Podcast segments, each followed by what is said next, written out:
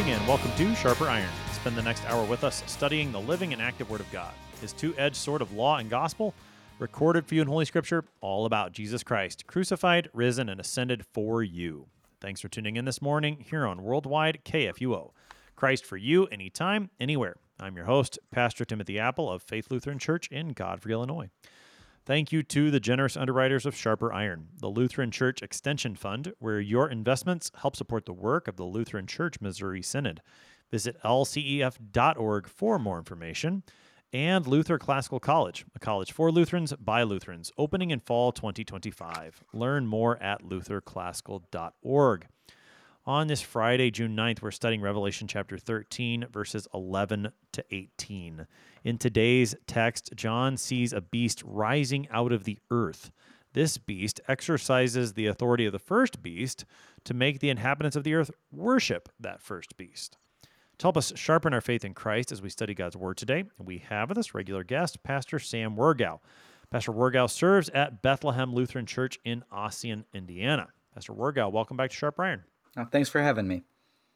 So we get started today, Pastor Wirgau. Talk to us a little bit about the book of Revelation as a whole. What's the right way for us to approach it as Christians, and why is it a helpful book to us? Right. As with, I think, interpreting all scripture as our Lord tells us to, it's to keep Christ as the focal point of all things and to uh, really, and we'll see this as it goes in, especially as we go into our text, especially dealing with the idea of wisdom, is that uh, Christ is kind of the key to understanding all these things. And especially with a book which has the reputation of being as uh, kind of confusing as the revelation to St. John. I think if we keep the the first verse of the first chapter of the revelation to St. John in mind throughout the whole book, we see that it's the revelation of Jesus Christ.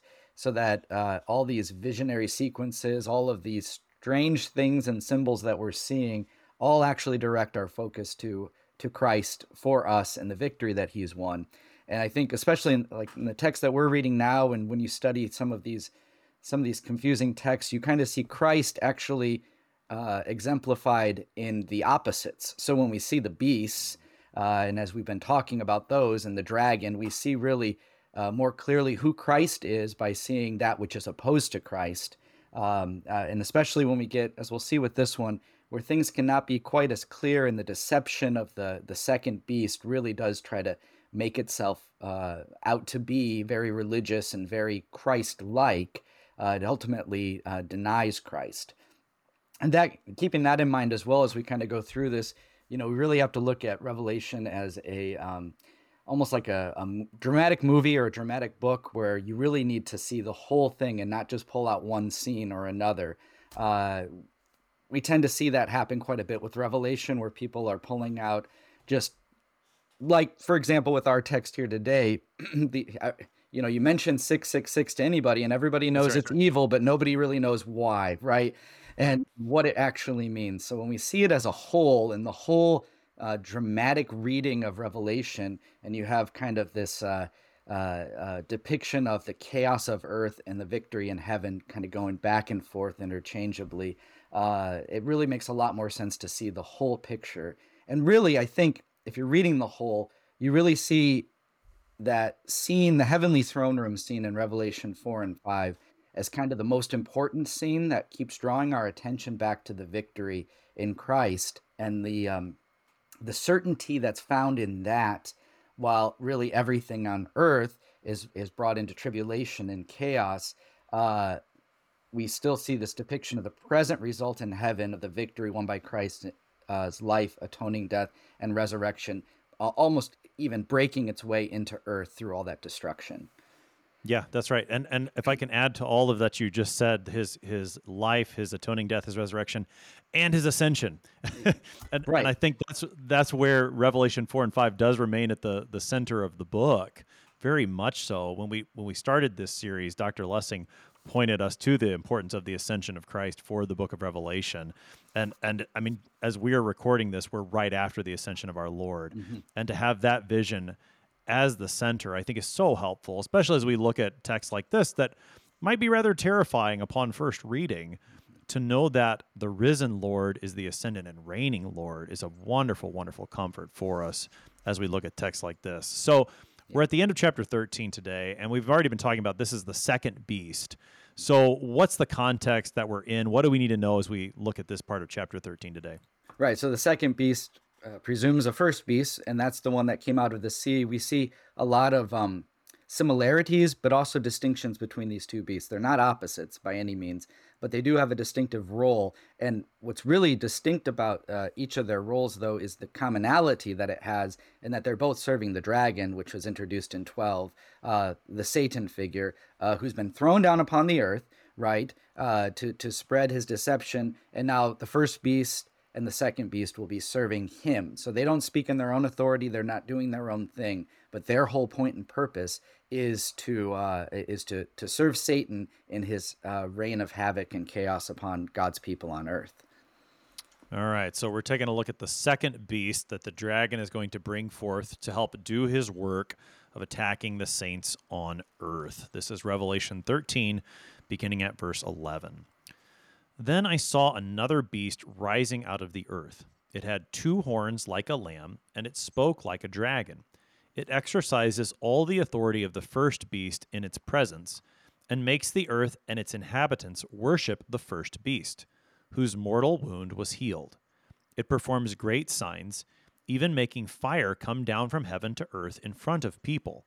And by the signs that it is allowed to work in the presence of the beast, it deceives those who dwell on earth, telling them to make an image for the beast that was wounded by the sword and yet lived and it was allowed to give breath to the image of the beast, so that the image of the beast might even speak and might cause those who would not worship the image of the beast to be slain. Also, it causes all, both small and great, both rich and poor, both free and slave, to be marked on the right hand or the forehead, so that no one can buy or sell unless he has the mark, that is, the name of the beast or the number of its name. This calls for wisdom. Let the one who has understanding calculate the number of the beast, for it is the number of a man, and his number is 666. That's our text for today. That's Revelation 13, verses 11 to 18. All right, so Pastor Wirgau, we're seeing a second beast come now in Revelation 13 11. Talk to us about the fact this is a beast that we're seeing.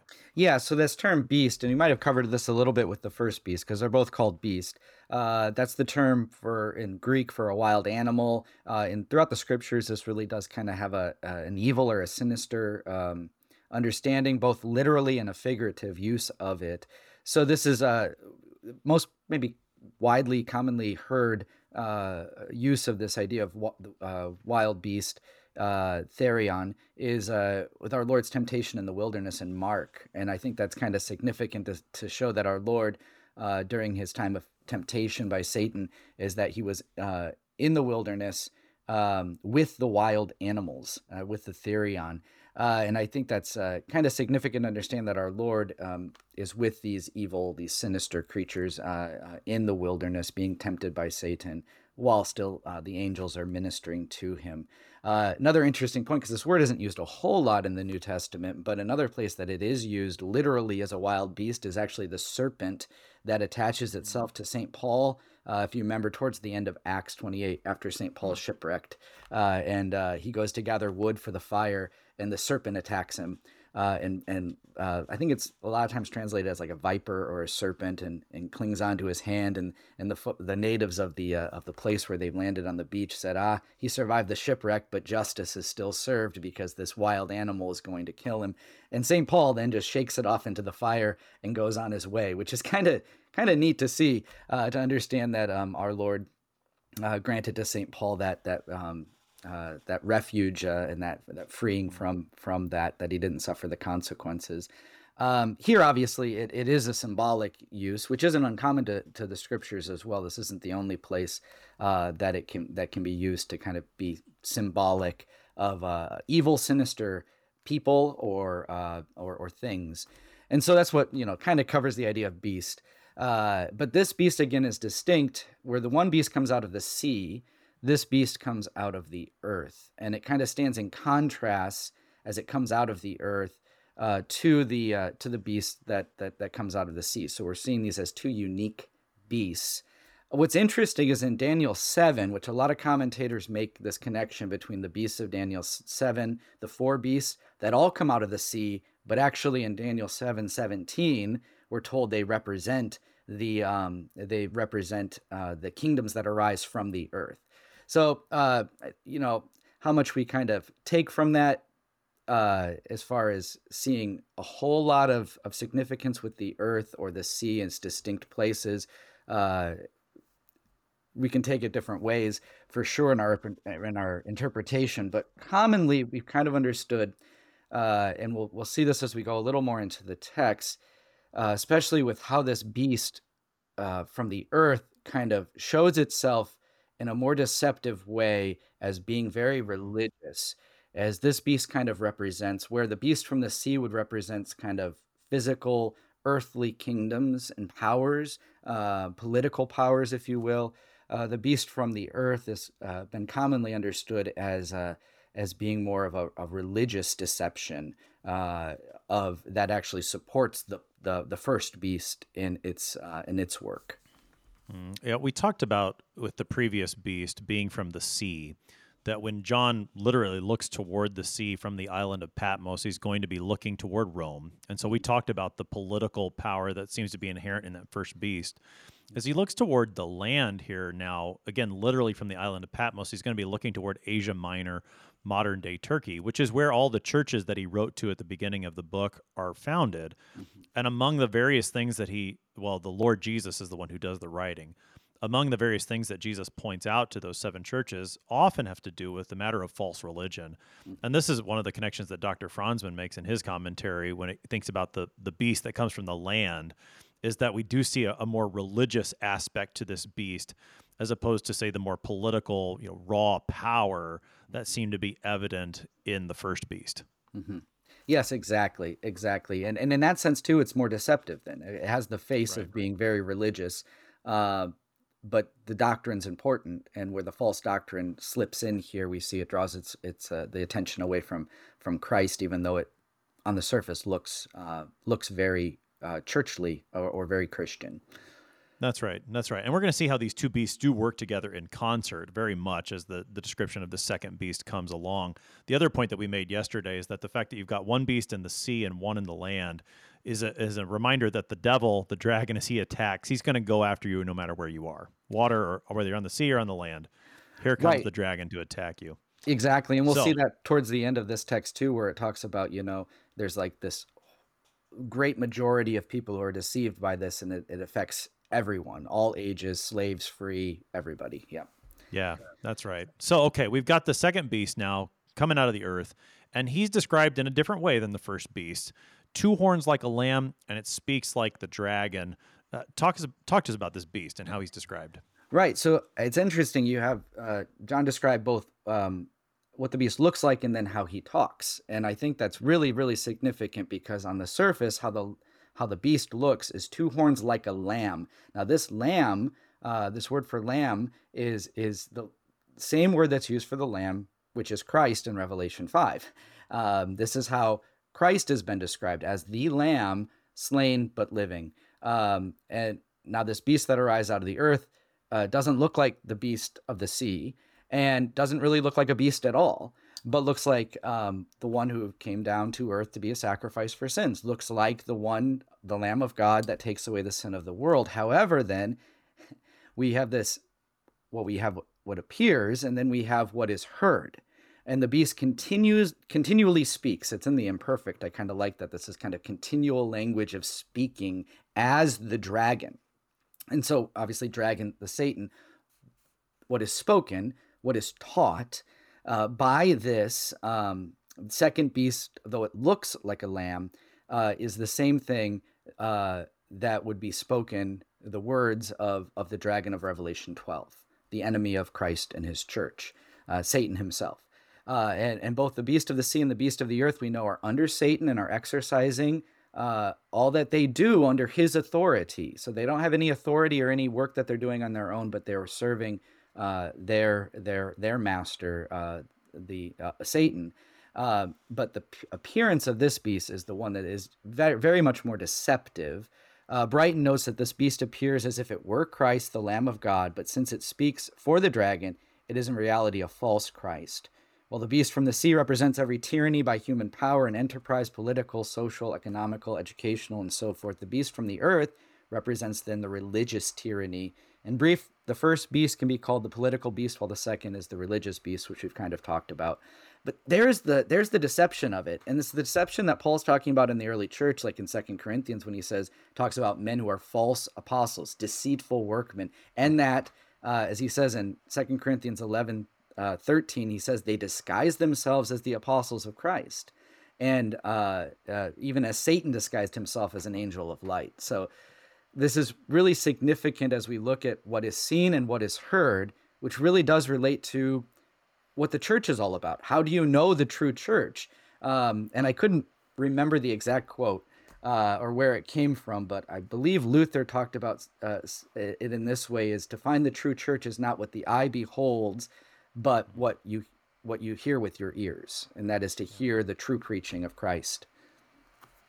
Yeah, that's right. So, and I think the the nature of the deception of this beast is really important as you're pointing it out to us, uh, because with the with the first beast, the way that he spoke, he's given a mouth that's uttering blasphemy. And so that seems a lot more obvious. Mm-hmm. Whereas this one seems a lot more deceptive and a little bit harder to pick apart as to what's true and what's false. Right. And that's going to be very significant, as we'll see a little bit later on, though, because his his deception uh, is all geared towards promoting the first beast and making the first beast appealing uh, and it's going to be making it appealing to those who would be religious. Uh, so this isn't the outright um, uh, uh, evil that we would we always lament in the world, but this is this is really trying to make evil look good.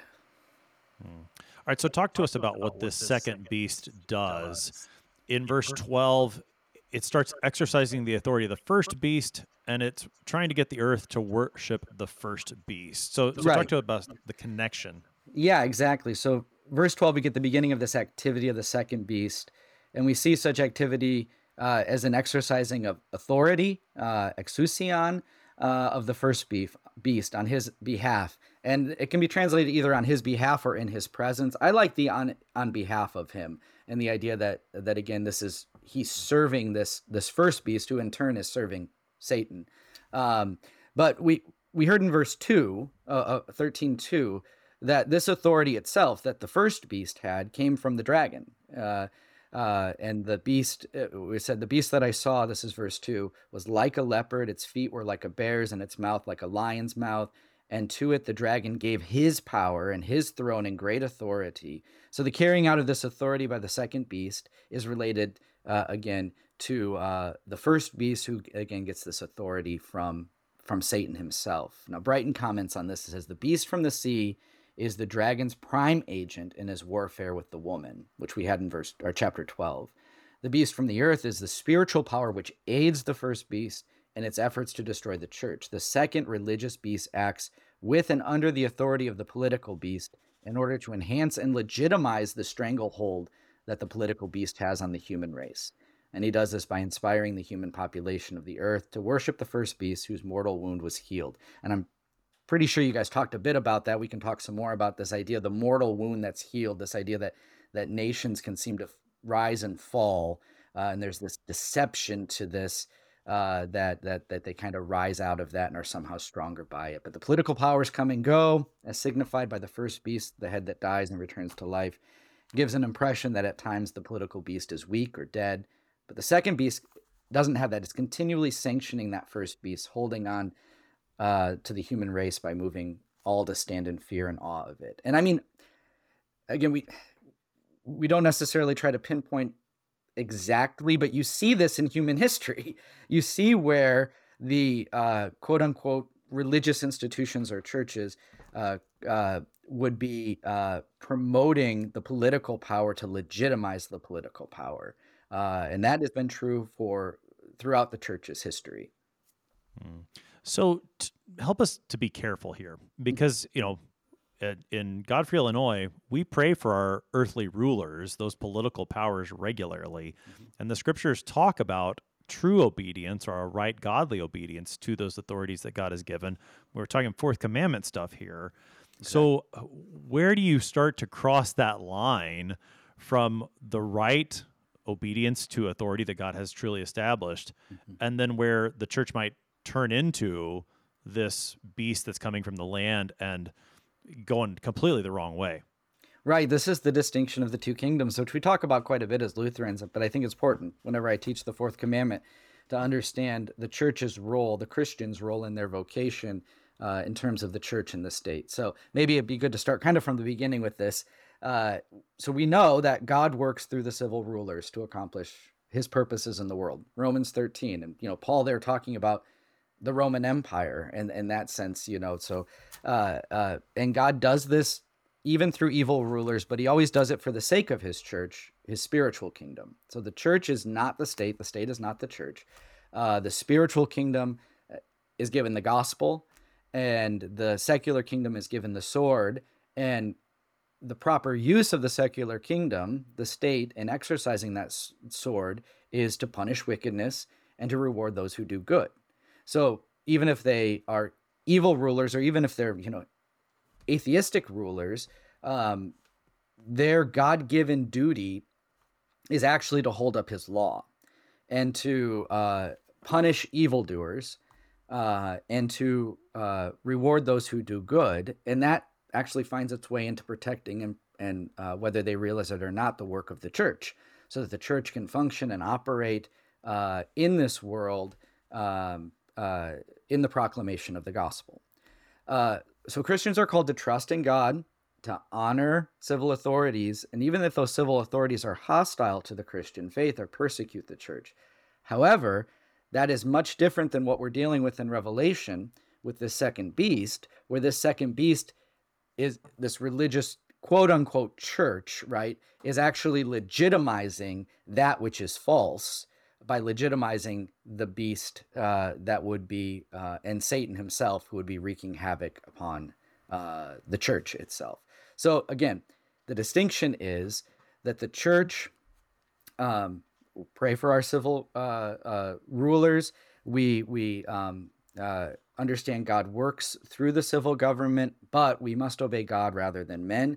And we don't legitimize these earthly powers that are opposed to Christ and the true church um, as we're called to obey God rather than men. So, so I think you can kind of see the distinction there. It's important to understand. It's not to say that civil government is evil in itself, but it's a God given thing. But the church does not legitimize or promote the um, uh, the, the the false teachings and the false um, uh, works of of civil rulers. Hmm. Right. So, I mean, you you mentioned that we want to be careful here about you know identifying one particular thing as the thing that John's talking about, and yet there are examples of this in history. Do, do you have anything in mind? I'm, I'm kind of curious. Well, you can really see, and, and this is an important kind of place that you can kind of see it. I mean, maybe just our most, maybe not most recent history, but one that always comes to people's minds when we study these sorts of things is is even the the evils of like Nazi Germany, uh, in the way the church um, of that time not everyone in the church, but the religious institution, they sought the the promotion of that. And it makes a lot of sense, right? People follow their their religious leaders, maybe even more than their political leaders.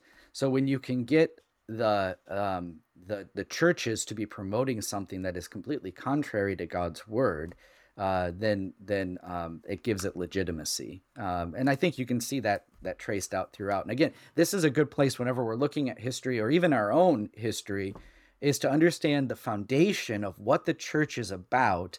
Is yes to pray for our leaders to to to to serve faithfully in public offices. Right, we're not we're not divorced from that, but purpose of the church is the proclamation of the gospel and even calling political institutions into uh, to repentance uh, uh, where they have erred from God's word, which you did see faithful people in the church even during World War Nazi Germany, World War II, doing this that in Germany as well. Yeah, I mean, you could go into the just to the Old Testament and think about the prophet Jeremiah and some of the false prophets that he faced and the way the false prophets were the ones that were continually saying, "Oh, nothing's wrong with the kings. Nothing's mm-hmm. wrong with with the political situation here in Israel." And Jeremiah, the quote bad guy, kept saying, "No, no, something is wrong. There is not actually peace." I think, you know, to keep it maybe tied to the commandments, we brought up the fourth commandment. This is where we, we see the church's necessity of keeping the second commandment before the fourth commandment, that we would Right. rightly proclaim the name of God and use his name. And when we put the earthly authority over the name of God and what he said, that's where we start to run afoul and, and fall into what's being described, I think, here in Revelation 13. Right, and actually, what we're doing, second commandment, and even go back to the first commandment, right? Uh, that that we're holding those in earthly institutions over Christ and His Word, uh, and and finding our strength, our security, fear, loving, and trusting in those things over God. Exactly. Yeah, that's right. So we're seeing how this second beast functions in a religious capacity, supporting the first political beast, all in service of the dragon, attempting to draw people away from the Lamb of God who has been slain for the sins of the world and who now reigns. We're going to keep looking at this text on the other side of the break. You're listening to Sharper Iron on KFUO. We're talking to Pastor Sam Wirgau this morning about Revelation 13. We'll be right back. Please stick around.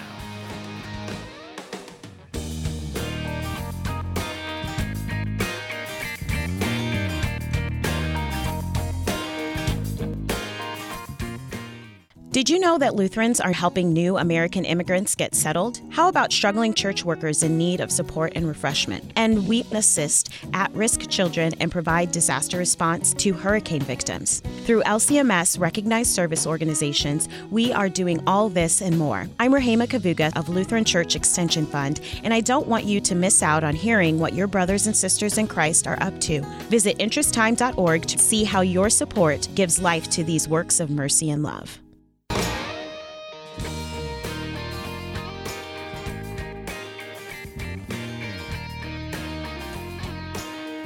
Welcome back to Sharper Iron. It is Friday, June 9th. We're studying Revelation chapter 13, verses 11 to 18 with Pastor Sam Wirgau. He serves at Bethlehem Lutheran Church in Ossian, Indiana. Pastor Wirgau, we're talking about the second beast, the one that rises out of the earth. It looks like the lamb, it speaks like the dragon. We see the religious backing of the first beast here. And that description continues into verse 13 where the second beast is performing great signs, making fire come down from heaven. These signs is are going to deceive people. Talk to us about the work of the second beast now in verses 13 and 14.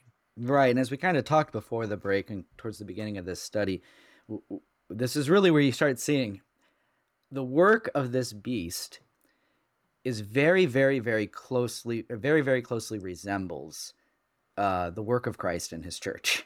I mean, we know he looks like a lamb already, and now we're going to see him doing signs. And I mean, we hear Jesus about Jesus doing signs and the apostles doing signs all the time. Great works, great signs. Uh, and this is the continued activity of the second beast. It, it works these great signs, uh, miraculous works, probably. And, and the point of these things is to point to the point of signs is to point and seek to legitimize something. Uh, the signs aren't ends in themselves, but the signs are supposed to be legitimizing something. Uh, and that can be, again, if it's something true, then those are good signs. If it's signs that are seeking to legitimize something that is false, then those signs themselves are are wrong. Uh, so just because there's miraculous workings going on doesn't mean that the thing itself that they're promoting or legitimizing is good. Brighton notes again, genuine miraculous works accompanied and attended the the the church in her mission, the early church in, in her mission. Uh, this is evident in what we read in Acts. Uh, what our Lord said uh, in in John 14, He said, "Truly, truly, I say to you, whoever believes in me will also do the works that I do, and greater works than these will he do, because I am going to the Father." And these signs in Mark 16, uh, 17 through 18, these signs will accompany those who believe in my name cast out demons, they'll speak in new tongues, they'll pick up serpents with their hands, they drink any deadly poison, it won't hurt them, they'll lay their hands on the sick, and they will recover. And if you read Acts, you see all of these signs that the apostles are doing to legitimize the preaching that they were going about doing, um, and, and for the purpose of the spread of the true gospel of Jesus Christ.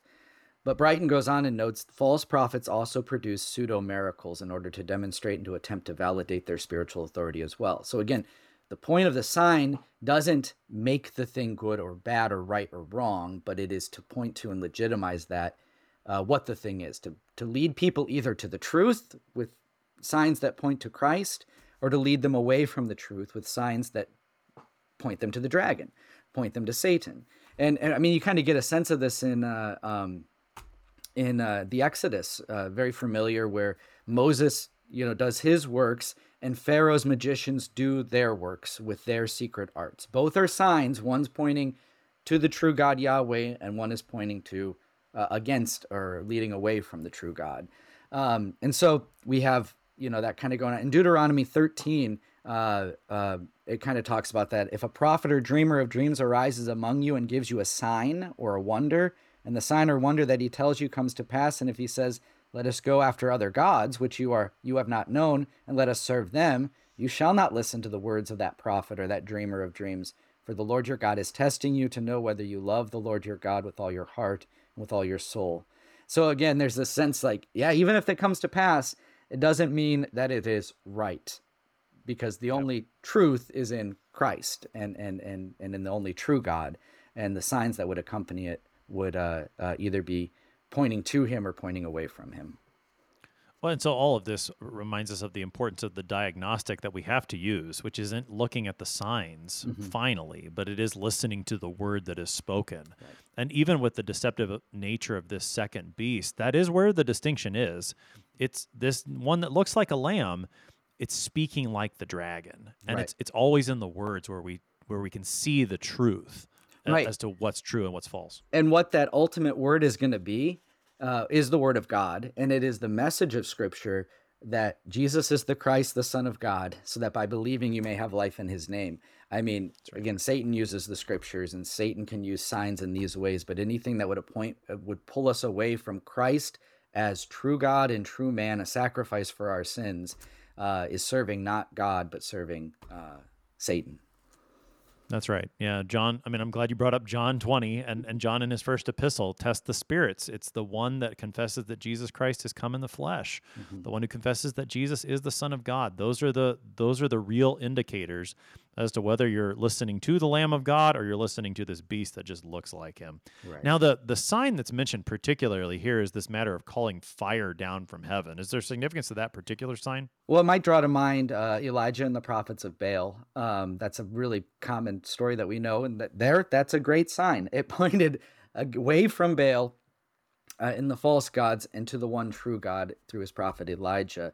Uh, there's also uh, I was just actually reading this when I was studying this text in Second Chronicles seven. The fire comes down at the dedication with Solomon and the dedication of the uh, of the temple as well. But another interesting point where this comes out is actually in the Gospels when you have Jesus and uh, uh, his rejection by the Samaritan village in Luke nine, uh, and there he's rejected uh, they were going to enter the village of the Samaritans to make preparations for him. The people did not receive him because his face was set toward Jerusalem. And when his disciples, James and John, saw this, they said, Lord, do you want us to tell fire to come down from heaven and consume them? Do we want to have this great sign of judgment?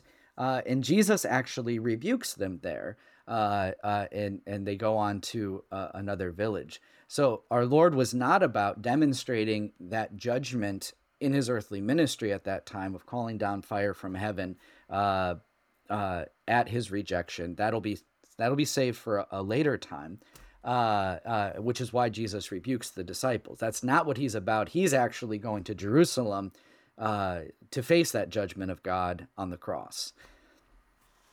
Now, as the second beast again is doing these signs, it's deceiving people, and the what it's telling them to do is to make an image for that first beast. So, what's the matter of making this image for the first beast? Yeah, this is kind of interesting. So, we have this idea of image. Uh, the making, Brighton comments that the making of the image sanctifies this political beast and encourages a kind of a cultic worship of what it represents.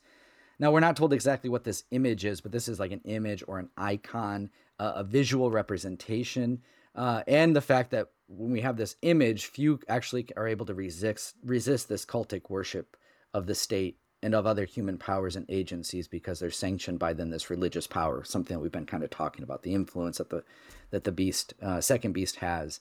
Um, and and again, it, points to this understanding that the worship is pointed toward the first beast, the image, uh, and towards the first beast, and sanctioned by the second beast, uh, and influenced by the second beast. Uh, so it's kind of this cultic worship of the state, is how Brighton puts it. Um, and it, and it goes back to this understanding again we've kind of talked about that this is the first beast of being wounded and yet living uh, 13.3 we have that of, of its head seemed to have a mortal wound but its mortal wound was healed and the whole earth marveled as they followed the beast now again this is where it gets very deceptive on uh, where we're where we're starting to look like christianity but not quite. And that is the idea that it's died but it's healed. It's died but it's yeah. come back to life. And again this isn't where we see this is christ. We see Christ's death for our sins and come back to life and him ruling and reigning. Everything else where it appears to have died and come back to life uh, is is a false uh, false religion and a false icon We've talked about this at several points in chapters 12 and 13 that all the devil can do is imitate the truth. And this is just another example of that. I mean, you mentioned the matter of the, the head being seemingly mortally wounded and now alive and even the way that the dragon was was adorned and kind of you know, with the number 7 occasionally mm-hmm. the devil can imitate the lord but that's all that he can do right. And, when we see that imitation, but that it just doesn't ever live up to the truth, that's another reminder that we're dealing with a deception here mm-hmm. rather than the real thing. Mm-hmm. Yeah, and that's another interesting point. Then when you get into this, um, with this image in 15, it was allowed to give breath to the image of the beast, so that the image of the beast might even speak and might cause those who would not worship the image of the beast to be slain. So, this idea of giving breath to, giving life to, to this image. Um, but again, it's what is pointed towards then that breath and that speaking is for the purpose of slaying those who will not worship this this beast. Uh, it's for the purpose of actually uh, here in time temporally uh, uh, uh passing judgment and bringing to death those who wouldn't worship it. Hmm. So talk about this. I mean, this is a really again strange thing that it sounds like the second beast mm-hmm. is allowed to give breath to the image of the first beast. Uh, mm-hmm. What what's going on here in verse 15? Right. Well, and I thought and Brighton kind of points this out a little bit. There is something that if you look at kind of past uh, religions and states and stuff. Uh, for I was actually just reading my with my daughter about the Sphinx uh, and that was part of mm. the Sphinx in ancient Egypt. There was a spot where the Sphinx could speak, where the priests or, or, or somebody would go up and, and actually, with this image of the Sphinx, would actually speak so that the people would hear and listen. So there is a sense of that, but I think it gets to even more fundamental deception uh, uh, of taking place the one true God and giving breath and speech to his creation and yet another example of again how this closely relates to the deceit of the dragon that the that the uh, that the beast is is looking um, is is uh, speaking here, um, and and the crux of it is what we see here is is is true and false worship, uh, the temporal consequences of not worshiping the beast is both death and suffering in this life, as you'll see as we'll see uh, and the inability to sell or to buy apart from the mark that we see in verse 17. Uh, but the eternal consequence of false worship of the beast is laid out later in 14, uh, 9 through 10, which we'll look probably a little bit more at too. But this is when we, so we'll talk about the mark of the beast here too. So you have the temp- temporary suffering of those who will not worship the beast, and that might even be death. But later on, uh, it talks more about the judgment that comes upon those who worship the beast and its image and who receive the mark, um, they actually drink the wine of God's wrath, is how it's described. It's poured out in full strength, and that's the eternal judgment that comes from the false worship. Um, uh, so, so there's a distinction here between those who suffer for not worshiping the beast now, uh, and it could be great. It's even death, right? They're slain, or they're not allowed to buy or sell. They face these things. Well, what comes later on then for those uh, who are turned to the beast and away from Christ uh, is the eternal consequence of sin. Hmm. Yeah, as I, I, read about in the second beast, the matter of the image coming to life, and then that it would slay those who do not worship the image of the beast. In the scriptures, at least, uh, my mind goes to Daniel chapter three and the three men in the fiery mm-hmm. furnace. And it, you know, on the one hand, I suppose the image itself doesn't seem to come to life there in Daniel chapter 3 but the the fiery furnace that's kind of a, a, living sort of being. It would you know like if you refuse to bow down to this image here you will be consumed. You will be eaten by this this living beast. Yeah. And, and the the courage of Shadrach Meshach Abednego to not bow down then i think is, is a wonderful comfort to us as we think about again the church in persecution in john's day mm-hmm. and the point of him writing this in in any case is to encourage those who are being you know persecuted by these two beasts and the dragon behind it all to remain faithful even as those three young men were right exactly exactly yeah. So, I mean, talk a little bit more about the comfort here, because we, we talked about it more with the first beast, because there's a, it seems a few more more handles uh, mm-hmm. for comfort in that first beast than there are in the second. But I think there's at least one there in verse 15. The fact that this second beast is allowed to give breath to the image of the beast is just, even if it's a small one, it is a reminder of who does live and reign mm-hmm. over the dragon and these two beasts, and it is the Lord. So, talk more about the at least that that brief handle of comfort and hope that we have here in this text. Right. I mean, this is this is always the question or the the that we see that we're not dealing with somehow a uh, a dualistic system where we don't know, you know, what the final outcome is going to be. We don't probe into the hiddenness of God to let him know why he or to to to question why he allows these things to happen in this way. But it's always for the good of his saints and the good of his church, even if it uh, even if it uh, uh, results in in the death and in, in their death and being slain or or suffering persecution. That God allows these crosses, God allows this suffering, not because He is evil, but He actually allows it ultimately for for the good of His church and the glory of His name. But all the while, He is the one that's in control, and even using uh, uh, Satan and the beasts ultimately for His purposes. Hmm. Now, the beast continues its work in verse 16. And in verse 16, the way that it's going to work, and again in service of the dragon, is to mark on the right hand or the forehead all kinds of people, and it's going to affect the matter of buying and selling. So maybe let's just focus in on the mark at least to get started. Yeah. So, so this mark is is a sign. Uh, uh, in a sense, it's a it's it's a representation. Now, this could be any kind of mark. Brighton notes this.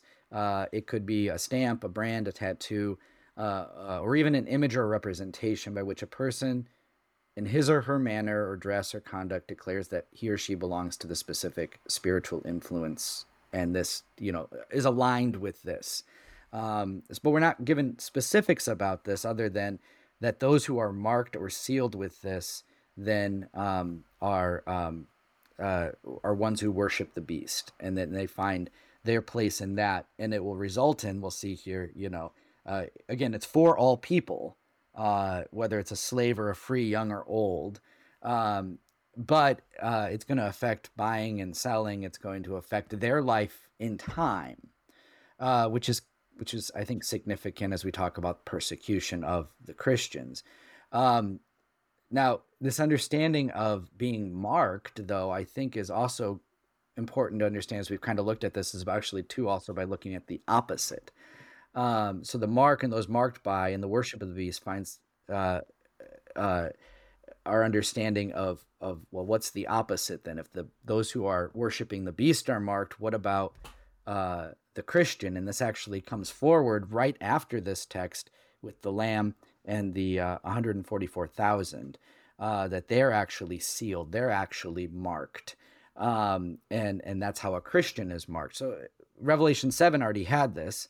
Uh, uh, I saw another angel ascending from the rising of the sun with the seal of the living God, and he called with a loud voice to the four angels who have been given power to harm each uh, harm earth and sea, saying, "Do not harm the earth or the sea or the trees until we have sealed the servants of our God on their foreheads."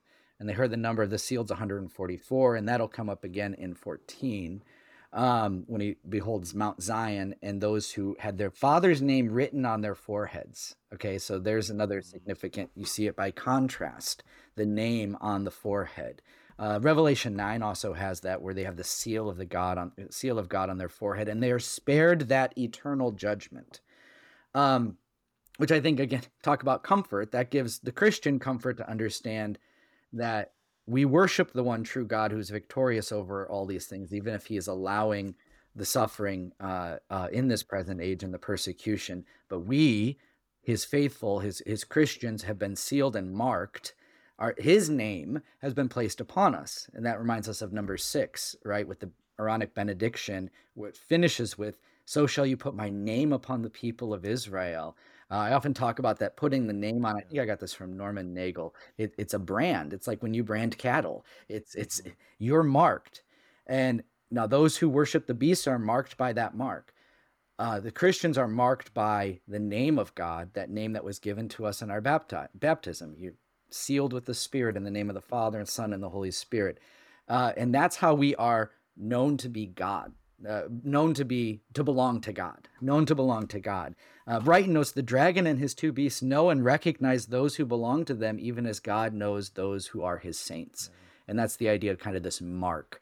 Uh, now, that mark for those who worship the beast is going to lead for, uh, at least for the time on this earth, um, actual prosperity. They're able to buy and to sell, whereas it as not having that mark, that is to be marked and sealed with Christ, leads to persecution uh, in this life. Right. So, and this is where you and I were chatting a little bit during the break that there are some rather fanciful, I think, identifications of what this mark is and what this looks like that maybe have to do with things like microchips and credit cards and, and, and such things, you know, very closely tying the mark of the beast to the economic matter. Mm-hmm. I think more helpfully, rather than engaging in what has often been called newspaper exegesis in, in, in this series, rather than that, I think the way that you've explained it is much more helpful. That for those of us who are marked by Christ, that we have been branded by God and He knows us as His own, there will be persecution that we will face because we refuse the mark of the beast. We refuse to worship the beast and therefore the dragon rather than trying to be very specific about identifications that allows again for that broad application that certainly is applicable for John's day, but continues to be applicable to the church in every time and place. That when we are marked by Christ and not by the the worship of the false worship of the dragon, then we do suffer this persecution in varying forms, rather than trying to figure out what various economic things that are happening in our world today are this particular thing. Right. And now that persecution can be economical. I mean, I think that's important sure. to really understand. Um, I think we often talk about persecution of the church is to be thrown into prison or to be to be martyred and killed, which is true. But um, such persecution of the Christians uh, can find its place in, in attacking what we hold what we hold next dear to us than our own lives, and that's our wallets. And whether it's you know um, uh, losing out economically uh, not being able to to to buy or sell, be it property, be it uh, uh, goods or services, in those kind of sense, is a very real threat for the Christian, and a much more subtle threat, and I think even one that Christians would struggle with even more than giving your life. You know, I mean, I yeah. think uh, people are more than eager to die for Jesus. We get a little bit more hesitant when we have to lose our jobs for them. Well, and I think, I mean, I'm glad you brought up losing jobs because I think, uh, just as an example of what we're talking about, as one way we can see this at play, uh, we're recording before, right after the ascension, but this is going to air in the month of June, which your Google Calendar will tell you is Pride Month. Mm-hmm. And I mean, you can think about a faithful Christian who might refuse to wear the ribbon, who might refuse to, to wear the rainbow flag, and will suffer you know economic harm from that. I think that is one example of what we're talking about here in revelation 13 yeah exactly exactly so without without being i mean and then there are other examples too but that's that's one example so then of course we get to another just i mean boy, all the all the hot stuff comes in this text pastor Wirgau. we get the number 666 and and john seems to have a pretty specific identification one that he seems to think that his readers are going to understand right away and I don't understand it right away. so this is what he says in John th- or in Revelation 13, 18. This calls for wisdom. Let the one who has understanding calculate the number of the beast, for it is the number of a man, and his number is 666. So I'm sure you can clear up my confusion for me. right. I like how Brighton puts this in his commentary. He says Revelation 13, 18 is perhaps the most perplexing verse in the whole of Revelation. However, for John, the author, this was evidently not so. For he says that just as anyone who has ears could hear, whoever has the intelligence should figure out the number of the beast, for it's a human number. Uh, so, so he does talk about wisdom here, which I think is important. Um, I don't know if if we really nail down exactly what this number means in very very specifics. Some have pointed it to uh, it actually being a, a, kind of a coded way of talking about uh, Nero, uh, Nero Caesar uh, by using using the the Hebrew. Um, I'm not smart enough for that, but uh, but but I am. But we do have wisdom here, and, and wisdom is Christ. So the wisdom and intelligence that John speaks of is the knowledge and revelation of Christ, and that is how we understand the mark of the beast is by understanding true wisdom in Christ, and again seeing the opposite of it. Uh, so a person can only understand what is meant by the mark of the beast by understanding who Christ is. Uh, uh, Brighton also points out the number of the beast is a human number. That's a number that relates to or represents human life or existence perhaps even a number that can be understood and interpreted by wisdom available to human beings. Uh, but the number 666 is expressed in a human language and words. Now, Brighton makes a connection between that and the idea of six. The sixth day is the uh, the day when man was created, so it's a human thing. Uh, I think it's also interesting to look at six in terms of also looking at seven, and he picks up on this a little bit. So he says if 666 is to be understood uh, with the wisdom of Christ, then we look at the relation with this in relationship to Christ. If the number 777, so three sevens, were to be used, it would refer to the Holy Trinity God, the Father, Son, and Holy Spirit. The wisdom referred to at the beginning of 1318 is then the wisdom that comes from God and enables the Christian to know and to understand what this unholy Trinity is. That's his word for it, unholy Trinity. That would be so you have three sixes that the dragon, the two beasts, so each beast is a six and the dragon so three sixes uh, and that's interesting too because if we look at it this way it's like six is almost seven and these things come really close to looking very pious or complete and you mentioned seven being even used for the dragon at times in such deceptive manner um, so they're almost seven they're almost but but he says uh, he goes on to say it, they represent at any given time here on earth uh, uh, the work of the dragon uh, and the beasts. This wisdom enables the Christian then to discern how, any time, given time on this earth, that evil forces of the dragon, both the secular and the religious, are always and everywhere active and at war to destroy the church and her witness to Christ. And such wisdom comes only from God. So again, it's only what has been revealed to us in the Holy Scriptures and given us by the power of the Holy Spirit to rightly understand it's that wisdom that he graciously and richly confers on on his people here and now to to understand who Satan is and who these false uh, prophets are uh, uh, in this world active at this time. Yeah, and and then then the number 666, which sometimes you, you see that number and people raise their eyebrows. Mm-hmm. Suddenly, that number is not something to be feared mm-hmm. because you know who holds power over the dragon and these two beasts. And my, my favorite just brief account in this regard is in the the hymnal, the Lutheran service book, yep. hymn number 666.